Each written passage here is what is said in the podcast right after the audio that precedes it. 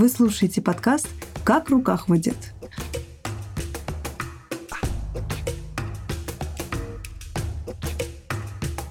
Здравствуйте, меня зовут Эви Перн. Сегодня со мной Карина Вапсон. Привет. Мы записываем третий выпуск нашего подкаста и хотим обсудить тему исторической памяти. Небольшое философское вступление перед началом нашей дискуссии. Я размышляла несколько дней о том, как формируется наша личность.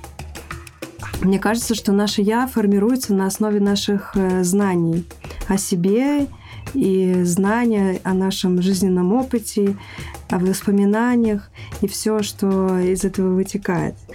То есть, если мы потеряем память, мы перестанем существовать как личность. Поэтому память для каждого – жизненная необходимость. А коллективную память формирует знание о прошлом общества или сообщества, и она может быть совершенно разной относительно одного и того же исторического события в один и тот, и тот же промежуток времени. И это явление на, называется философия эпистемологическим разрывом. И сегодня мы пригласили побеседовать с нами Алину Яшину Шефер. Расскажи нам немного о себе. Привет, спасибо большое, что позвали. Да, меня зовут Алина Яшина-Шефер, я антрополог, сама родом я из Эстонии. Сейчас я провожу исследования и работаю в Германии. Я до этого очень много занималась тематикой э, принад... чувства принадлежности, особенно русскоязычного населения в Эстонии. А в городе Нарве я проводила исследовательские работы, так называемый fieldwork, или полевые работы. И, естественно, в контексте принадлежности память, которую мы сегодня обсуждаем, это является одной из составляющих э, вот этого ощущения, да, к чему человек себя относит. Сейчас я занимаюсь изучением постсоветской миграции в контексте Германии. Особенно я изучаю, как люди выстраивают свою жизнь после миграции, э, как люди э, выстраивают свою принадлежность, особенно в пространстве или в сфере работы.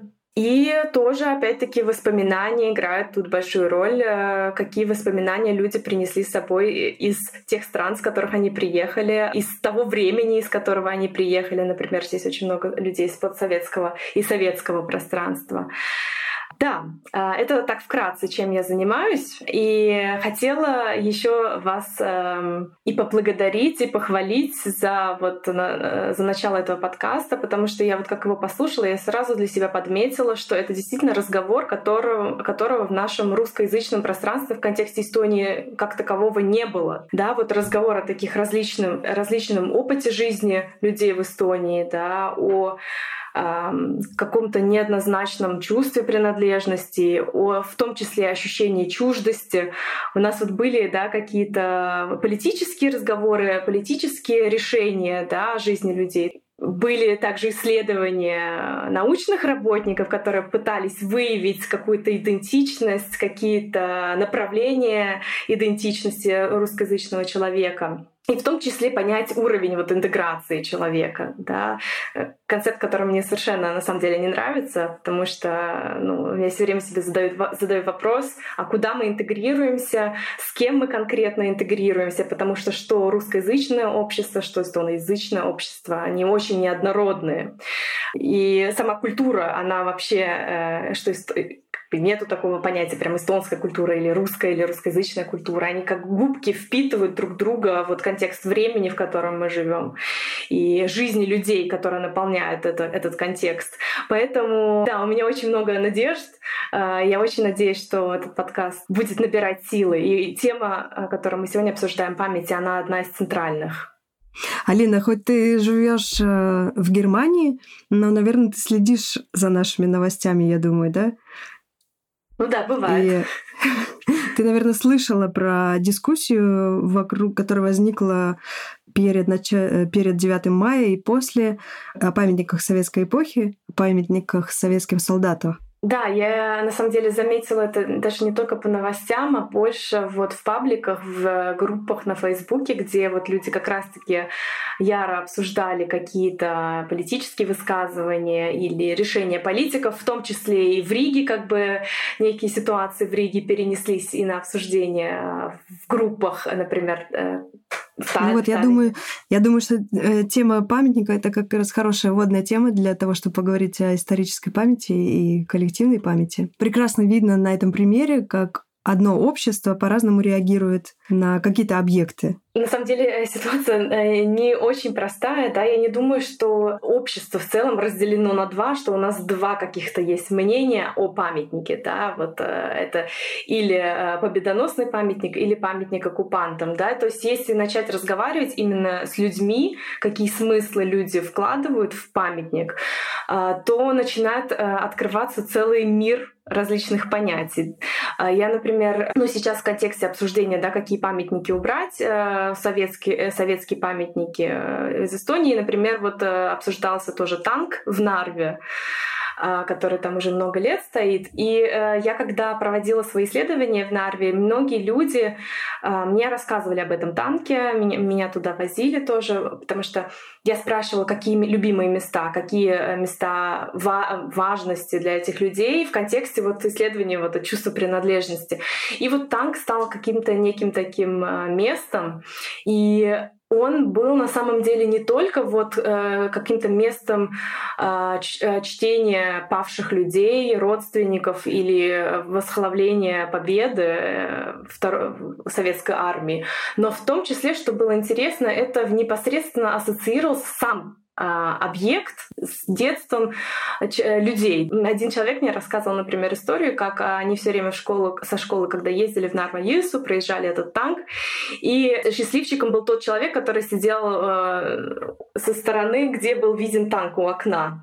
То есть это его детские воспоминания, то есть и, они не то чтобы эм, говорят, что вот да, вот человек восхваляет там вот победу, да, что вот это вот это какая-то коллективная память, а это даже больше личная личная память существования этого человека в контексте Нарви — это его детство. Впоследствии э, другие люди мне рассказывали, что этот танк стал... Э, он, кстати, отме... туда люди приходят не только 9 мая, но он является одним из э, местоположений во время свадьбы. Как у нас, например, в Таллине ездят, я не знаю, до сих пор ездят или нет, в Кейлайо замочки вешать. А, это тоже теперь такая традиция. А, в Нарве приезжают, э, завязывают ленточки белые вокруг этого танка. Что есть поверье, что тогда замужняя жизнь будет настолько же прочной, как вот этот танк. То есть а, есть, э, с одной стороны, вот какие-то заложенные большие смыслы, да, э, политикой нациостроения, да, вот какие-то политики вкладывают, что вот танк, с одной стороны, он ассоциируется с оккупацией, а с другой стороны, он ассоциируется с победой да, в зависимости от, э, ну, вот, какие новостные порталы мы слушаем, то, будь то Россия, будь то, например, эстонское э, государство. Но когда мы э, обращаемся к самим людям, начинает возникать вот такая довольно большая палетра цветов и воспоминаний и эм, каких-то идей и, и я не знаю ощущений, которые люди вот связывают вот с этим объектом. И вот в этом плане очень сложно, поэтому просто взять и убрать или перенести какой-то объект, да, потому что вот он именно связан вот с э, огромным количеством других э, повседневных ощущений людей. Да, еще создаются еще народные мифы вокруг этих объектов. Да, вот ты привела пример, что молодожены завязывают белые ленточки, придавая этому какой-то смысл, да, какие-то такое мифотворчество современное. Я не знаю, сколько лет назад этот танк там поставили. Мне казалось, что не так давно, но я на самом деле не владею информацией. Вообще, я услышала вот в свете этих э, дискуссий о памятниках, что у нас всего э, по всей стране военных э, памятников 285 штук по всей Эстонии в разных местах. Вот я знаю о существовании двух, да, Алёша в Таллине, так называемый бронзовый солдат, и вот э, в Нарве танк. Вот что первое приходит в голову, когда говорят э, о советских каких-то памятниках, посвященных войне, да? Э, мы говорим как раз про памятник бронзовому солдату Алёше и танк в Нарве, ну, потому что, наверное, это два таких очень основных объекта, можно сказать, ритуальные какие-то, очень много ритуальных практик связаны. То есть, да, если говорить 285 памятников, то в голову приходит именно два, потому что больше всего как раз-таки, наверное, вот этих воспоминаний связано с этими двумя памятниками. памятниками. Но это лично у нас. Лично у нас, да. да. Э, ну вот как раз, и может быть мы, мы перейдем на тему разговора о памяти, исторической памяти, личная память. Чем они отличаются? Но на самом деле историческая память и э, индивидуальная память или семейная память, их просто так как бы тоже не отделить. Естественно, что одно формируется в другом, в то время как другое влияет на первое. Да? То есть они находятся в постоянном взаимодействии друг с другом. Естественно, э, начинается все исходить из индивидуальной памяти, да, где рождается ребенок, э, какие вот э, какие-то смыслы вкладываются родителями. И эм, Позже уже, да, когда вот эта память выносится, вот личная, индивидуальная память выносится на публичное пространство, да, когда э, появляется такое, как сказать, imaginary community. Воображаемое сообщество. Да, то есть э, и э, через это многоголосие вот этих выражи, выраженных нарративов появляется э, воображаемое сообщество. И вот это и, и есть нечто, что вот ведет к какой-то коллективной памяти. Естественно, коллективная память, она не является историч... какой-то исторической правдой, да, она э, меняется, она зависит очень в большой степени от того, кто находится у руля. Например, эм, в России, если мы говорим вот про Россию, такое понимание и празднование парады Второй мировой войны, этого, например, в Советском Союзе в таких масштабах не было. А, это только появилось вот буквально, когда Путин пришел к власти, и начались вопросы, а что такое э, российская нация, да? И вот в этом плане память, коллективная память, она очень сильно привязалась к понятию национальной идентичности да, кто-то, что, такая, что такое Россия, кто такие россияне, и э, вот какая-то такая идея победы во Второй мировой войны, войны, она стала централизующей, нацоформирующей идеей. В принципе, в Эстонии э, формирование коллективной памяти, как и в других странах, оно происходит очень похожим образом. То есть, когда у нас э, произошло вот э, возвращение эстонской нации или, или нациостроение после распада Советского Союза, а, какие-то нарративы были а, очищены, убраны в сторону, да, то есть, а, например, советское прошлое получило как ну, некое клеймо режима порабощающего, режима оккупационного, плюс еще, конечно, люди, которые приехали э, Эстонию во время Советского Союза, тоже стали знамена, знаменателями вот этого оккупационного режима. И, э, естественно, вот такое э, выборочное отношение к памяти, да, вот какие моменты времени э, мы превозносим, какие моменты времени мы отодвигаем в сторону. Это все вот используется, да, опять-таки вот в процессе нацистроения Эстонии. Ну и других странах. Да, так точно.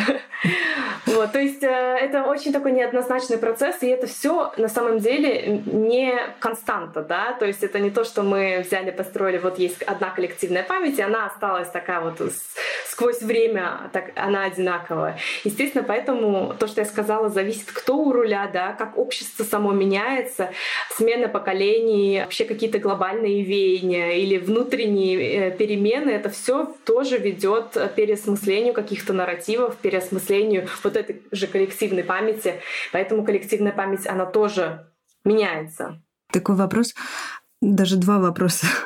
Возвращаясь к памятникам, которые ты упоминал, что ты делала исследования в Нарве, люди говорили, что они вот э, в детстве проезжали мимо, они не ассоциировали тогда это с Днем Победы, да, просто этот объект у них вызывал как бы восхищение и какое-то любопытство детское такое.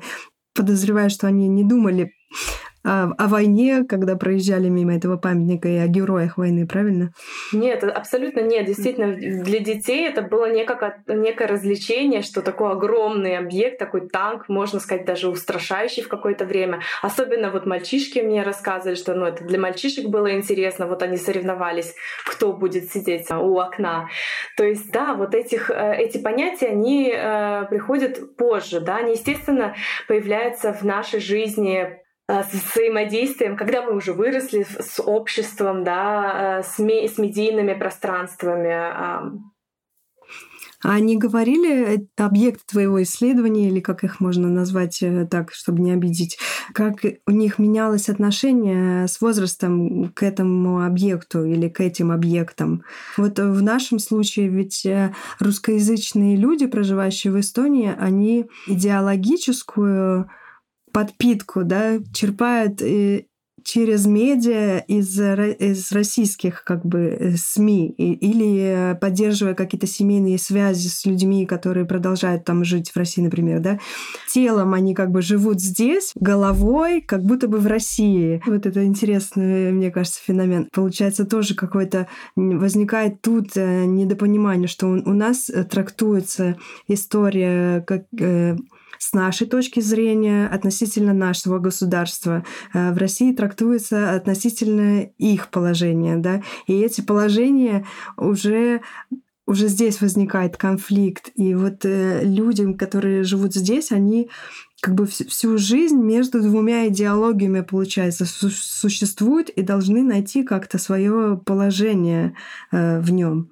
Я бы еще добавила, что это ну, не только в контексте политическом, как память формируется, но и вообще э, в каких-то личностных жизненных ситуациях. То есть нужно понимать, что память — это тоже не воспроизведение прошлого, как оно было. Да? Память, она реконструируется из сегодняшнего понимания и ощущения человека, да, то есть его каких-то жизненных э, ситуаций. Естественно, политический контекст влияет, медийное пространство и инфополе России влияет. Плюс еще влияет семейная э, ситуация человека, какие-то его рабочие э, условия, да, в которых он находится. То есть вот это все влияет на то, как вот человек воспроизводит память или какие моменты из прошлого он э, превозносит в настоящем. Да, то есть э, память, она же селективная тоже. То есть не, не все вот рассказывается. И, естественно, она селективная в плане, возможно, мне просто тоже не все люди рассказывали, потому что, ну, Э, исследование, оно, конечно, ограниченное по времени. Ты, на самом деле, привела очень хорошую, ну, как бы заметку, что вот люди, да, живут вроде бы телом здесь, умом там. Я бы сказала, что это очень по-разному. У нас э, как бы очень сложно вот так вот сказать, что вот все люди, да, естественно. Есть русскоязычные, особенно очень много в Таллине, которые Э, и телом, и головой уже э, находится в Эстонии или, возможно, в других пространствах. Да, конечно, я не имею в виду всех, но вот э, те, кто находится живут в двух инфополях или выбирают только одно, то вот такие как конфликты могут возникать, мне кажется, а, тоже. А можно, да, я бы хотела как раз, чтобы Алина рассказала как раз про это, вот, ну, сколько людей, там, не знаю, даже там количество. Ну, да, да, может быть, есть какие-то данные. Там, ну, просто да, когда ты, Эви, тоже говорила, у меня тоже такой вопрос, что насколько много таких людей у нас в Эстонии вообще, кто вот так вот... Ну, на самом деле у меня не квантитативное да, исследование было, поэтому я не могу тоже, э, я не располагаю большими э, какими-то э, цифрами, да, не могу говорить о количестве. Я проводила глубинное интервью и, как сказать, проводила время просто с людьми, э, ну, чуть больше 20 человек в различных контекстах, да, то есть э, как, возможно, ощущения меняются человека, исходя из пространства, в котором мы находимся. То есть мы часто гуляли с кем-то, ходили в кафе или еще в какие-то другие места. То есть, э, потому что человек частенько рассказывал немножко другую историю, исходя из того, где мы были, кто был вокруг нас, если еще, например, родственники присоединялись, то тоже э, нарратив менялся. И на самом деле э, даже вот люди, которые, э, как сказать, вот в двух инфо инфополях обитали или телом тут, и головой там, э, очень часто видела вот некий такой внутренний конфликт людей тоже. И попытку понять, э, где они сами находятся, куда они принадлежат. Я бы не сказала, что несмотря вот что то факт, что люди смотрят российское медиа, что вот они вот прям вот все всем телом и душой принадлежат вот этому пространству и э, поддаются его влиянию.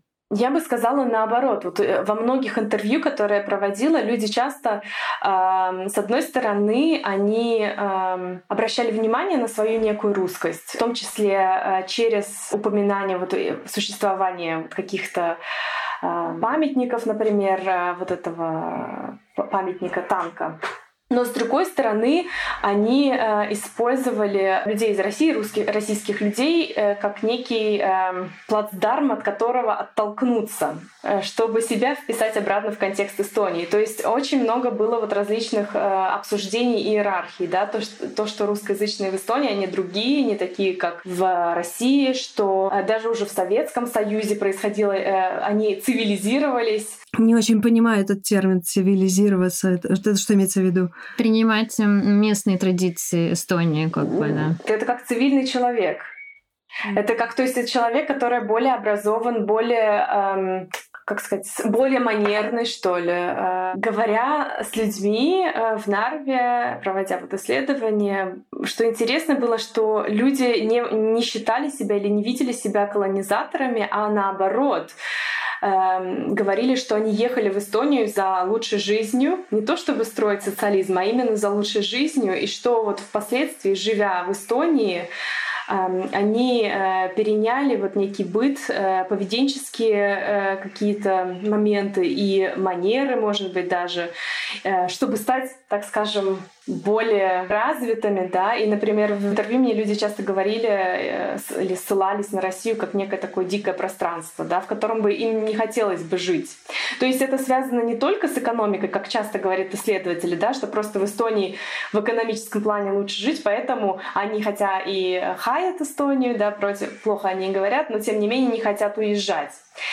Если посмотреть на, на личные нарративы людей, то там очень все э, сложно подчиненно или сложно сочи, сочи, сочиненно, да, то есть э, это связано, естественно, с памятью жизни в Эстонии, да, с памятью вот личного приезда, с какими целями люди приехали с попытками вот как-то себя обратно вписать в это эстонское пространство, очень часто с неудачами, с какими-то. И вот э, поэтому очень сложно да, сказать, что вот э, российское медиапространство вот так вот прям неоднозначно влияет. С одной стороны, да, люди, э, возможно, ну, невозможно, а есть у нас люди, которые действительно ходят еще э, кладут цветочки памятнику Алёше, бронзовому солдату. Но что опять-таки интересно, а, такие, не знаю, проводились ли такие исследования или нет, просто пообщаться с людьми, которые туда приходят, и какой смысл они вообще вкладывают вот в этот ритуал. Э, это действительно ли то, то, что вещают с телеканалов России да, за победу, и что вообще в последнее время стало совсем э, агрессивным, да, таким э, нарративом в России, дискурсом, а, или это действительно воспоминание о павших дедушках, бабушках, или просто какая-то привычка, да, которую человек уже как э, хабитус, да, который человек выполняет из года в год. И это просто будет какая-то э, нормальность жизни человека в Эстонии. То есть, эм, да, я бы сказала, все очень неоднозначно, и нам нужно это дальше исследовать и идеология, которая выстраивается в наших э, государствах вокруг исторических событий, вот этот нарратив, да, что он отличается, отличается друг от друга, и у нас идет дискуссия в интеллектуальном мире, научном, да, и а, историки, всякие разные конференции и так далее, и выставки, которые э, смотрят на искусство там советского периода и осмысляют вот это все, но в широком таком дискуссионном поле, как бы, мне кажется, не хватает хватает э, такого э, какого-то диалога, чтобы люди могли лучше понять э, друг друга. Как бы на бытовом уровне до сих пор встречается абсолютное непонимание друг друга и очень серьезный конфликт на этой почве. Вот у нас э, создали несколько лет назад, я не помню сколько, музей оккупации, например, да, и его так назвали музей оккупации. И он, естественно, вызвал э, среди русскоговорящих сразу моментально как бы негативное отношение к этой институции. Хоть это как бы не государственный музей, это частная инициатива на, на деньги какого-то фонда был создан этот музей. И спустя какое-то количество лет вот в прошлом году или два года назад они и сделали ребрендинг, и теперь они называются Музей свобод и оккупации. Добавилось э, слово «свобода». То есть здесь уже какая-то дуальность. Не только он а, только про оккупацию, да, он еще и про свободы. И на самом деле я ходила в этот музей, когда он еще назывался просто музеем оккупации. Там очень взвешенно рассказывается о всех оккупациях, которые были за последние там сто лет. Просто исторические факты. Этот ребрендинг, как мне кажется, он, он это было бы полезно сделано. Как, э, что тебе люди, может быть, про это говорили в твоих исследованиях? Или, или что ты думаешь по этому поводу? Какая должна работа проделываться, может быть, чтобы мы могли понимать, что это нормально, что мы смотрим на историю по-разному, потому что каждый прожил свой уникальный опыт в течение лет. Угу. Э, я с тобой абсолютно согласна, вот, что вот это ключевое слово диалога э, не было в принципе, да, вот когда э, было принято решение вот избавиться когда-то, не избавиться, а перенести объект э, бронзового солдата, да, но оно не сопровождалось а каким-то обсуждением, коллективным обсуждением, а для чего это, а зачем это, просто было сказано, что вот это символ оккупации, эстонцам, ну, как бы это неприятно видеть в центре Эстонии, да, а как бы вот обсудить друг с другом какие-то ключевые моменты или какие-то, какую-то вообще многогранность всего этого проекта памяти, этого не случилось.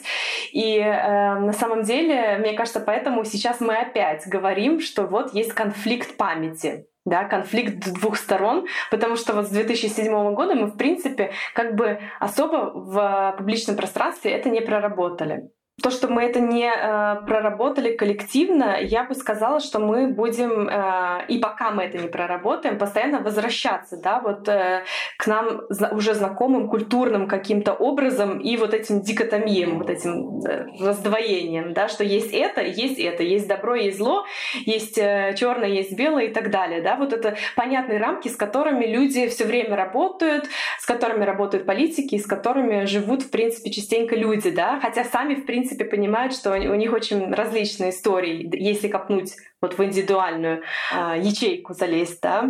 То есть, э, мне кажется, мы до сих пор являемся некими такими за заложниками не только агрессивных режимов, вот как э, конкретно в России, но и в то же время заложниками политики нациостроения, которая тоже, кстати говоря, не обсудилась в Эстонии, да, кто является частью Эстонии, эстонского общества и э, как это изменить. По поводу вот этого музея оккупации, кстати, очень хороший пример. Естественно, нужно понимать, что хоть это и личная инициатива какого-то вот, э, вот этой женщины-иммигранта, которая в Канаде живет, это ее фонд, который основал музей оккупации, но тоже какие, э, какие эм, музеи могут возникнуть да, в публичном пространстве, какие нет, да, как ты, какие получают одобрение. Э, просто же в городе ты не можешь взять и построить какой-то объект, да, тебе нужно какое-то городское одобрение. То есть это все равно подвязано, как ни крути, э, с политикой да, с каким-то более э, большим видением ситуации, да, и памяти, коллективной памяти в целом. Я, кстати, у меня с музеем оккупации было все время очень такое, ну, наверное, сложное отношение. Я часто приводила туда гостей, которые приезжали ко мне в гости из различных стран. Мы ходили вместе, обсуждали, как они видят это все.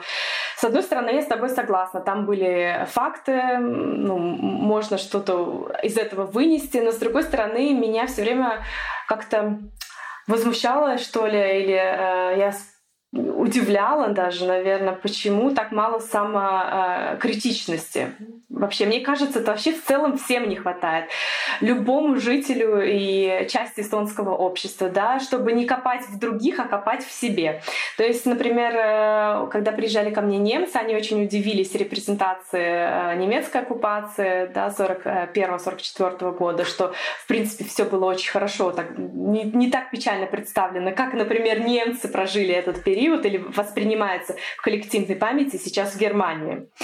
Эм, что меня лично все время эм, удивляло, это э, что, например, ситуации других эм, частей общества Эстонии, например, евреев, да, и что случилось с евреями в контексте Второй мировой войны, и это, в принципе, как-то вообще не, не афишировалось. Там где-то э, в уголочке висела какая-то цифра. То есть евреи стали просто цифрой, да, вот в этом музее оккупации. То есть их судьбы тоже вообще никак не представлены. И вообще, в принципе, мне кажется, вот в том музее оккупации все люди были просто цифрами. Там не было истории, там не было э, ничего индивидуального, каких-то переживаний. Это ты э, когда ходил? Там все-таки экспозиции меняются, и и фокусы, темы разные поднимаются. Если ты ходила там лет пять назад там, э, или два года что сейчас там какая-то новая экспозиция, и там через личные истории, там как бы есть какие-то сменяющиеся э, экспозиции, есть постоянные. Да, да, да. Нет, это вот это именно музей оккупации, который еще старый музей, не, ага. который ребрендинг не произошел. Э, да, я хочу добавить немножко про ребрендинг, потому что я знаю эту девушку, которая работала директором Мэрилин Пипу. И это была ее инициатива все-таки переименовать этот музей, э, чтобы он был не музей оккупации, а музей свободы и оккупации. И она писала об этом статьи. Она высказала свое мнение, что если вы помните, в прошлом подкасте Маша Капаева, она тоже говорила, что в какой-то момент она почувствовала себя оккупантом, да, как бы до этого не говорилось, не говорилось. То есть как бы вот это очень негативная смысловая нагрузка на самом слове «оккупант» для местных русскоязычных жителей. И Мерилин, она как бы как раз подошла к этому очень серьезно, а, то есть она обратила на это внимание, вот на эту негативную смысловую нагрузку, и поэтому они решили сделать этот ребрендинг. И я думаю, что в связи с ребрендингом, потому что Мерилин сама антрополог, как раз и появились эти личные истории, которые можно увидеть сейчас. Да, то есть это действительно, можно сказать, два разных музея, разный подход, абсолютно абсолютно mm-hmm. разный подход. И как раз, наверное, и есть вот это как бы очень интересно, что можно говорить об одних и тех же событиях с разной точки зрения, да, и с разным подходом. Можно какие-то, можно просто действительно факты какие-то писать, таблички, можно просто фотографии, можно через искусство а, от, об одних и тех же событиях, ну, как бы говорить. Ну и сделаем скидку. Ну, я бы сделала скидку. Это молодая институция, развивающаяся и ищет свое лицо и свою функцию, да. Оно э, как бы работает, развивается.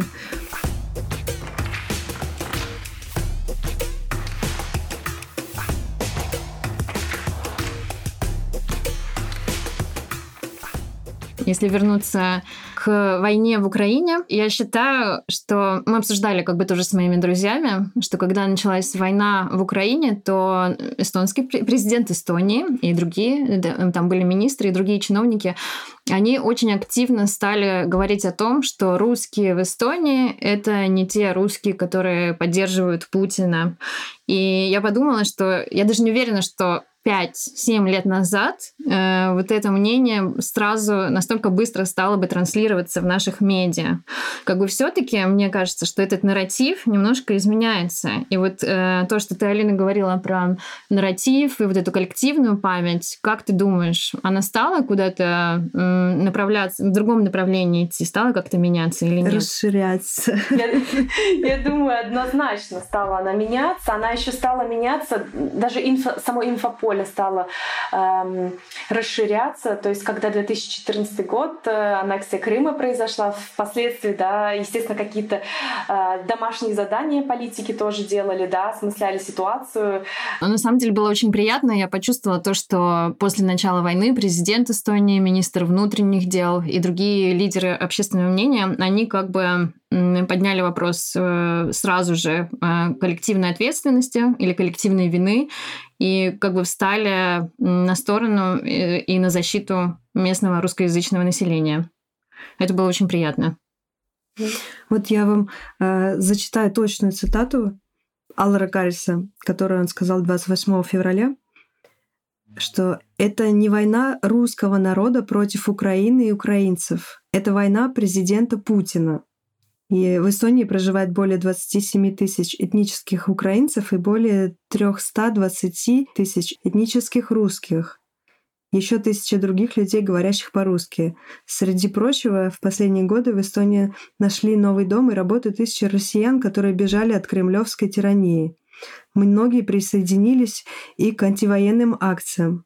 Проживающие в Эстонии русскоязычные, не несут ответственности за решение президента Российской Федерации. Наше прошлое непростое, но тем не менее мы научились жить мирно бок о бок. Сохраним это спокойствие и давайте не будем винить местных русскоязычных в кремлевской автократии. Хорошо сказал. А, на самом деле это действительно, мне кажется, было такой первый спич э, президента, который такой был направлен на объединение э, не только э, освобождение от коллективной вины, да, но и объединение эстоноязычных и русскоязычных как часть эстонского населения или как часть Эстонии. Потому что до этого действительно я все время слушала э, с надеждой э, президентские речи на 20, 24 э, февраля. И постоянно вот из года в год практически вот было какое-то разделение, будь то по языковому принципу, будь то по культурному, будь то даже слова, что вот есть эстонцы, а есть другие соотечественники, да, или сограждане, что эм, очень часто расстраивало, да, вот эти какие-то линии или разделяющие линии, с которыми и политики политики работали, которые, естественно, из-за политики формировали публичное пространство, в котором мы находимся, и, естественно, отражались тогда уже и э, в личных жизнях людей э, которые по-разному да, интерпретировали. Кто-то э, пытался тогда вписать себя в контекст Эстонии, нет, я эстонец все-таки, а кто-то, э, есть еще такое понятие внутренняя миграция, да, мигрировал в себя, ну и пытается как-то огородить себя вот, вот от этих всех нарративов. Многие, кстати, люди тогда вот и опираются на медиа из России и вот какой-то живут в каком-то русскоязычном своем пространстве вне и эм, по поводу, вот, кстати, хорошая заметка, да, что вот коллективная память меняется. Я абсолютно согласна. Она не только меняется, да, она расширяется и появляется больше возможности к некому многоголосию и индивидуальности тоже вот проникнуть вот этот э, в, в замок, да, такой, так скажем, сформи... памяти сформи... сформированной политиками. А, и это видно действительно на музее свободы оккупации, хотя, в принципе, вот оккупация — это еще не совсем слово пропало. Я знаю, что а, кураторы хотели просто свобод, но а, были какие-то там опросы, и люди все таки настояли, что, ну, особенно старшее поколение, что, ну, а как же так? Вот у нас есть своя память, и мы воспринимаем этот период все таки как оккупация. То есть тут мы тоже говорим о, каким-то, о каких-то поколенческих различиях. А, молодое население, оно а, родилось уже многие вне Советского Союза. Э, их жизни формировались в контексте свободной Эстонии. Не только свободной Эстонии, но многие ездят за границу, многие ездят учиться за границу, вот как, например, я. И какие-то тоже э, новые нарративы и веяния с собой привозят. Да? Мы, мы тоже не, как сказать, как губки, да, впитываем в себя что-то. И сейчас, естественно, э, все больше и больше эм, на первый план выходит вот эта идея, эм, я даже не знаю, как это по-русски сказать, diversity, вот этой множественности. Разнообразие. Разнообразие, да, спасибо, намного лучше. Вот этого разнообразия, что мы люди разнообразные, вот это понимание, что э, у нас различный жизненный опыт, э, который приводит нас к различным восприятиям ситуации, да, и воз, воз, различному прочтению памяти, например, или тому, что нам предлагается сверху.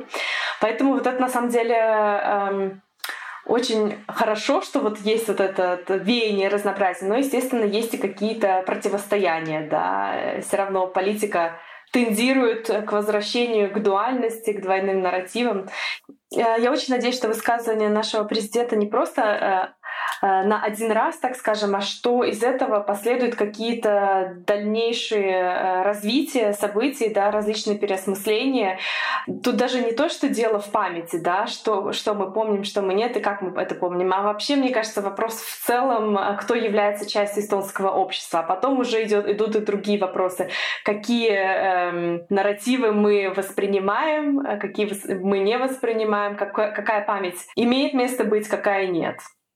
Вот э, я слушала подкаст э, на Дельфи, где Кристина Каллас объясняла свою позицию, что она имеет в виду под этой петицией, которая сейчас проходит, где собирают подписи на то, чтобы начать искать какое-то решение, что делать с этими памятниками советским солдатам. Мне кажется, что эта петиция как раз инициирует эту дискуссию, которую вот мы сейчас тоже ведем, да, а, а не в прямом смысле предлагается уничтожить памятники, как предлагается это обсудить и найти какие-то точки соприкосновения, я понимаю, а вот э, в русскоязычных пабликах э, сразу какая-то информация, что вот Алёшу опять куда-то унесут, нагнетается негатив. Ну, мне кажется, это не делается не для того, чтобы нагнетать негатив, а просто потому что значение вот этих памятников для местных русскоязычных жителей и для эстоноязычных жителей, ну, абсолютно разное значение имеет. Поэтому, ну, это такая болевая точка все таки мы ну, ну, не конкретно мы, а русскоязычные жители Эстонии вот так вот реагируют на эти высказывания. Ты говоришь, что Кристина Каллас объясняла, что они ищут решение, но петиция была конкретно уже написана, что надо убрать из общественного пространства. То есть отсюда как бы вот многие вычитывают то, что да, надо избавиться, потому что все таки петиция, ну, про... она и была не о том, что давайте поговорим, да, обсудим. Про, про бронзового солдата хотя не было дискуссии, да, но в итоге как, Вроде писали, что его куда-то перенесут, что его не уничтожат, его перенесут. Но такая тайна была вокруг. Никому не говорили, куда, что будет. В итоге потом оказалось, после всех этих беспорядков и ужаса, которые происходил в эти дни, в итоге через несколько дней опубликовали информацию, что его перенесли на два километра от места, где он был. Стоило вот это все такого таинственного и непонятного, туманного, чтобы просто на два километра перенести в спокойное место э, военное кладбище, где, мне кажется, он отлично вписался и хорошо смотрится, и хорошо, что он там находится сейчас, да. От этого опыта, который был, есть э, страх, во-первых, что могут последовать какие-то опять волнения, э, не знаю, как это агрессия.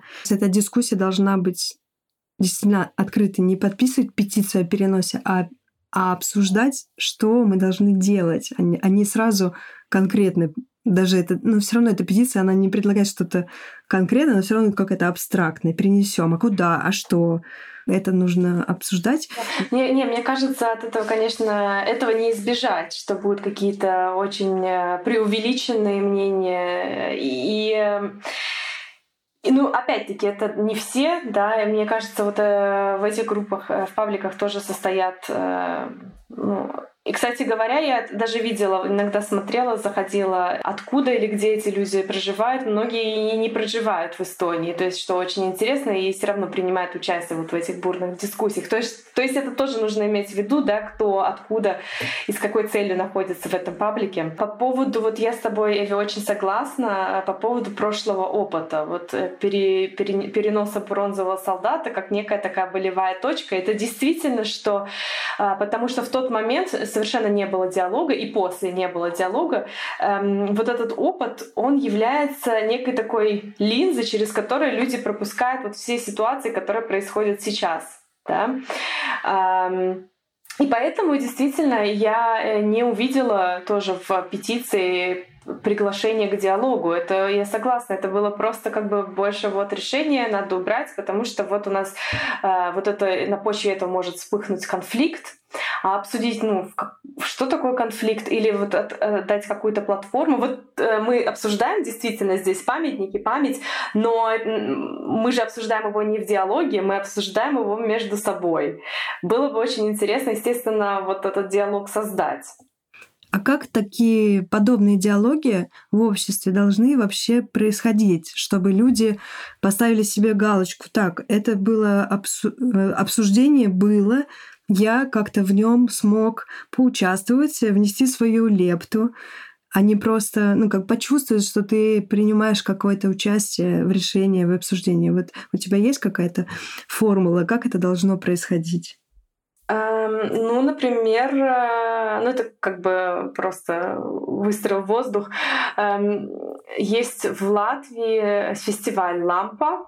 В Эстонии, по-моему, я забыла, как он называется. И, Арвамус фестиваль, Арвамус наверное, фестиваль, да? Фестиваль мнений. Да, фестиваль мнений. На самом деле у него есть большой потенциал. Но вот я была э, на этом фестивале прошлым летом, и я э, разочаровалась, потому что, во-первых, э, ну, все было доминировано эстонским языком. Конечно, я согласна, это эстонский это государственный, но там буквально не было и ничего на английском.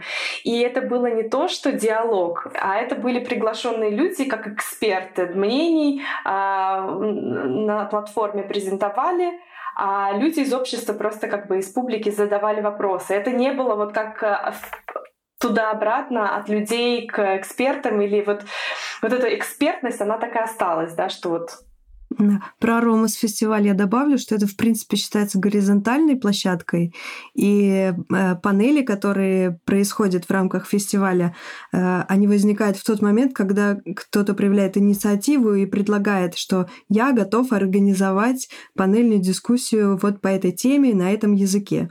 То есть, если на этом фестивале нету дискуссий на русском языке, это говорит о пассивности русскоязычных э, жителей нашей страны, которые э, либо не готовы э, участвовать в организации русскоязычных э, дискуссий на русском языке, либо уже интегрировались и могут спокойно организовывать дискуссии на эстонском или участвовать в них. Потому что среди панелистов как бы я видела всегда много имен культурных деятелей, политических, которые вполне могут говорить на русском языке, Э, как на родном языке или как на языке, который они знают как второй язык.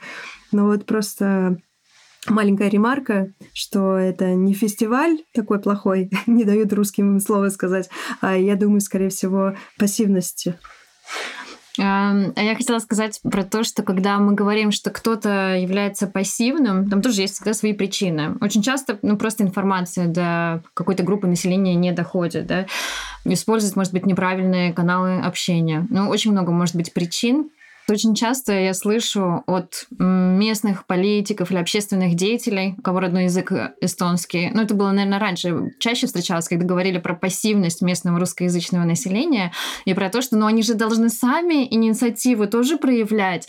Но я считаю, что все равно мы как бы здесь меньшинство, да, то есть э, э как бы вот есть большинство, э, какая-то доминирующая э, группа населения, и мне кажется, что инициатива и приглашение всегда должно идти от вот этого доминирующего населения. Потому что, да, ну, как бы нам все равно гораздо сложнее взять инициативу в свои руки и что-то где-то начать пробиваться, узнавать, чем большинство людей, кто живут на территории Эстонии. Да, помощь, конечно, нужна.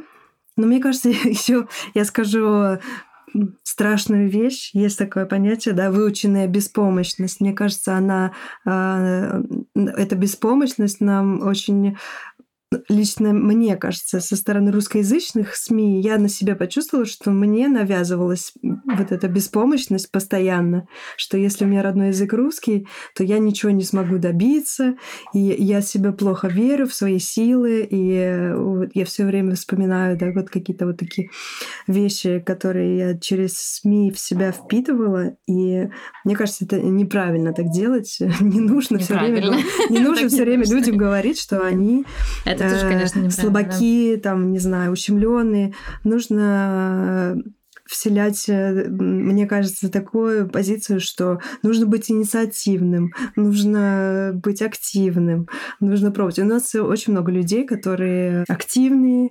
инициативные, в Таллине особенно, и в Нарве сейчас э, последние годы я пристально слежу после того, как я там делала выставку в 2015 Слежу, как развивается гражданское общество, и очень сильно радуюсь. Эм, да, я, конечно, согласна, что, с одной стороны, да, где-то, возможно, или в медиа или еще где-то в школе тоже. Вот, э, вот, кстати, да, в школе частенько слышала от учителей в то же время, что мы в Эстонии, в принципе, ничего добиться не сможем.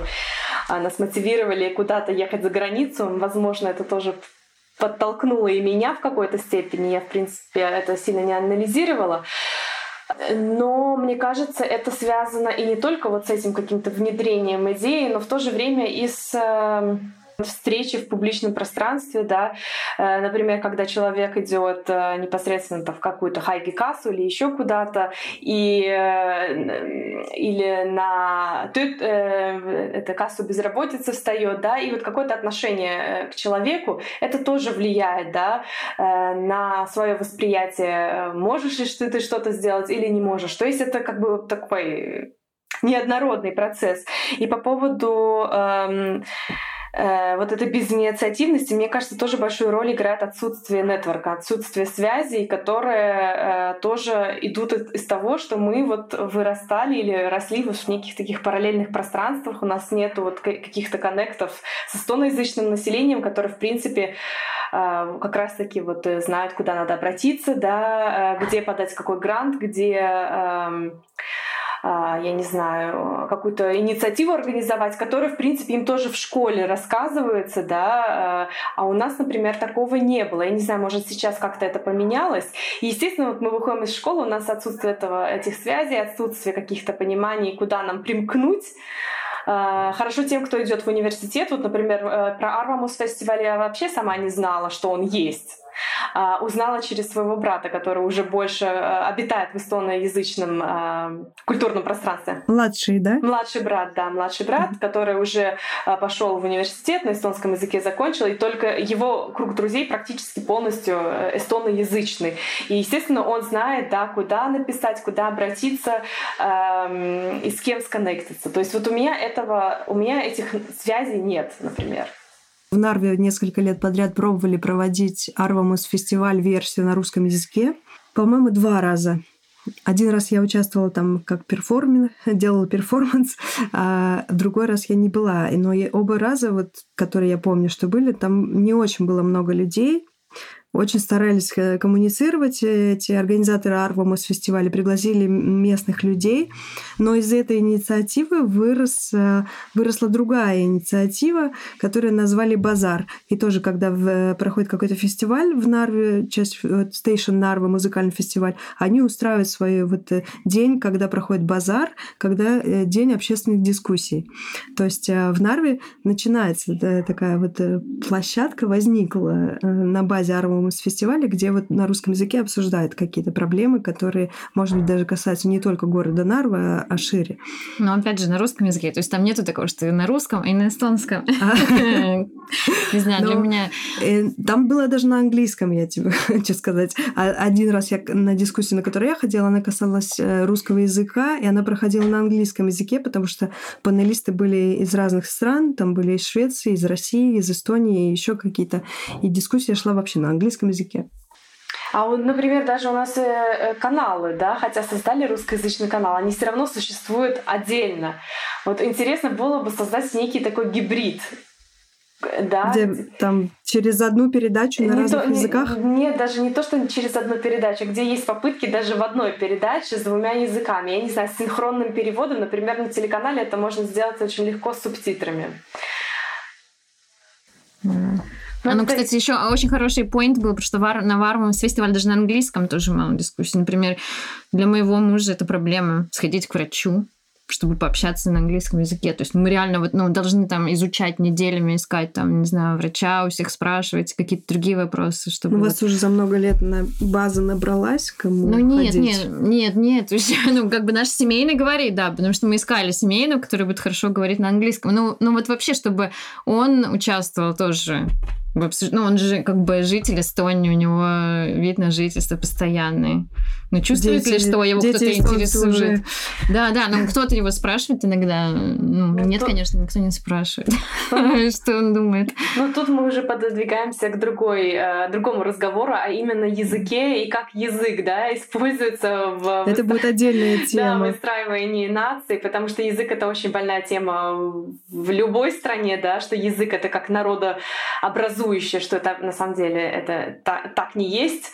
А, это просто вот со временем так произошло, так стало, mm-hmm. да. То есть, естественно, если когда мы будем все время оперировать, что вот язык это э, центр э, нации, в то же время, в том числе эстонской, и, естественно, не будет пространства другим языкам вообще. И, но я считаю, что этому, этого пространства, этому пространству место должно быть. Иначе как будут происходить диалоги, как понять друг друга? Может быть, э, ты хотела бы услышать от нас какой-нибудь вопрос, который мы тебе не задали? И на который тебе очень хочется ответить э, в контексте вот исторической памяти или коллективной памяти. Я не знаю, на самом деле очень все сложно. Даже вот то, что мы говорим про вот диалог, э, как его организовать, мне кажется, вот это, этим как раз-таки мы все и должны заниматься, чтобы в себе вот этот вопрос поставить. Потому что ну вот просто какие-то вот предложения, которые сейчас есть, это не, не решение проблем. А, вот такой вопрос. Два вопроса, да? Еще раз, э, для закрепления наших знаний, угу. как э, формируется коллективная память, самая главная роль это медиапространство и личный опыт. Если мы лично не общаемся, например, с эстонцами, да, мы про них слышим из, из телевизора, если мы его смотрим, да, или из э, местных э, новостей или каких-то информационных источников, где мы читаем, и мы можем, у нас какое-то выстраивается представление о жителях Эстонии. Или если, если мы смотрим российские каналы только, к примеру, мы, у нас нет никакого представления о том, с кем рядом мы живем да. А вопрос мой был, вот сделали русский канал, но я вот смотрю русскоязычный канал, я смотрю комментарии э, в социальных медиа под этим каналом. Как, когда какая-то там околополитическая тема, всегда набегает куча комментаторов, которые высказывают, что мы этому каналу не доверяем опять неправду там какую-то свою говорят. Ой, это пропаганда эстонская. Вот был нормальный канал, а что с ним стало? Теперь они там пляшут под чью-то дудку, своего мнения нет и все такое. То есть э, как э, может формироваться это, я не знаю, это уже касается общественного мнения, а не исторической памяти. Но это, да, вот, это как, уже... Как как вот эту дискуссию сделать, если люди не верят, э, по крайней мере, те, которые в социальных медиа высказываются, да, они высказываются, что они не доверяют этим э, СМИ, что их обманывают, у них нет доверия, у них нет доверия государству, у них нет доверия нашим СМИ. Я думаю, очень некомфортно жить, когда тебе кажется, что ты не можешь верить своему правительству, ты не можешь верить э, СМИ, которые у тебя есть в этой стране у тебя нет чувства уверенности ни в чем получается тогда, если ты никому не веришь. Тебе нужно же на что-то опираться, чтобы чувствовать, как ты себя уверенно. Когда ты доверяешь правительству и СМИ, у тебя появляется какая-то уверенность, мне кажется. То есть как можно вести диалог, если люди отрицают любые попытки диалога? Но это, опять же, не все люди, а я только mm-hmm. делаю вывод по каким-то комментариям, которые я вижу в большинстве ну, мне кажется, даже диалог э, действительно сложно вести не по языковому принципу, да, со стоноязычным и русскоязычным населением, но вот даже как мы сейчас определили, у нас очень много разногласий и непониманий, да, внутри русскоязычного населения, то есть вот читая вот эти комментарии, например, в Дельфи или еще где-то, кажется, как так, как вообще можно такие вещи писать, и меня это тоже часто удивляет, что я даже уже перестала это, это все читать. А, ну, Тут... в их тулех тоже справедливости ради добавим, я была даже, тоже да, даже в плане войны. Волосы дыбом от, ну, в принципе, от комментариев.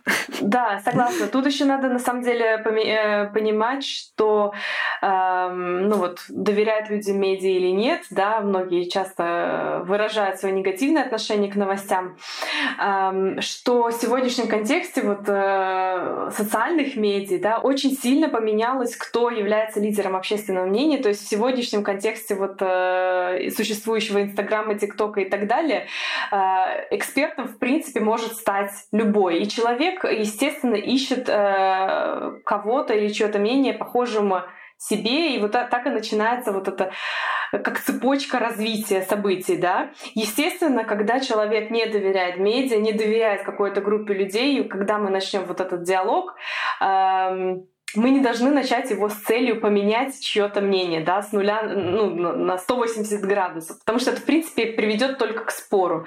А, мне кажется, что сейчас, кстати, есть такие практики э, слушания.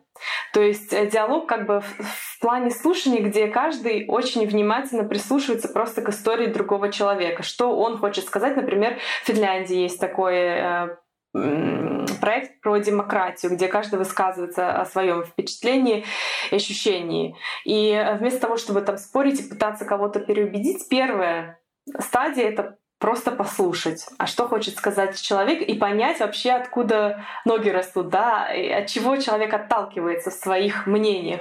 Потому что на самом деле, э, вот читая те же самые паблики, в которых э, волосы встают дыбом, очень люди негативно высказывались по поводу приезда украинцев э, в Эстонию, например, поразвесили везде украинские флаги, э, кто-то протестовал против э, вот каких-то акций, там, где девушки выстраивались около, перед посольством российским, да. И люди очень негативно высказывались, но они высказывались не, не в том плане, что мы поддерживаем Россию, а они высказывались в том плане, что а как же так? А наших... Э, они говорят, а где эстонские флаги? Тут они вдруг стали все эстонцами, что в Эстонии так мало эстонских, эстонской символики, а теперь везде э, украинская символика. То есть это очень интересно, вот эти э, связи смысловые, которые люди проводят, да. То есть это не обязательно, что это означает, что вот люди там все за Россию или что люди там все против Эстонии, а вот там нужно очень копаться.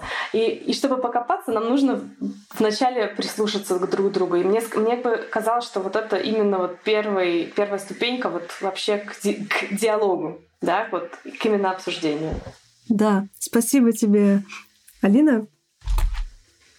Вам да, спасибо. Да. Спасибо, что вы послушали нас и стали часть, частичкой этого диалога. Спасибо за интересную беседу. А, как и после других подкастов, э, пойду домой думать дальше.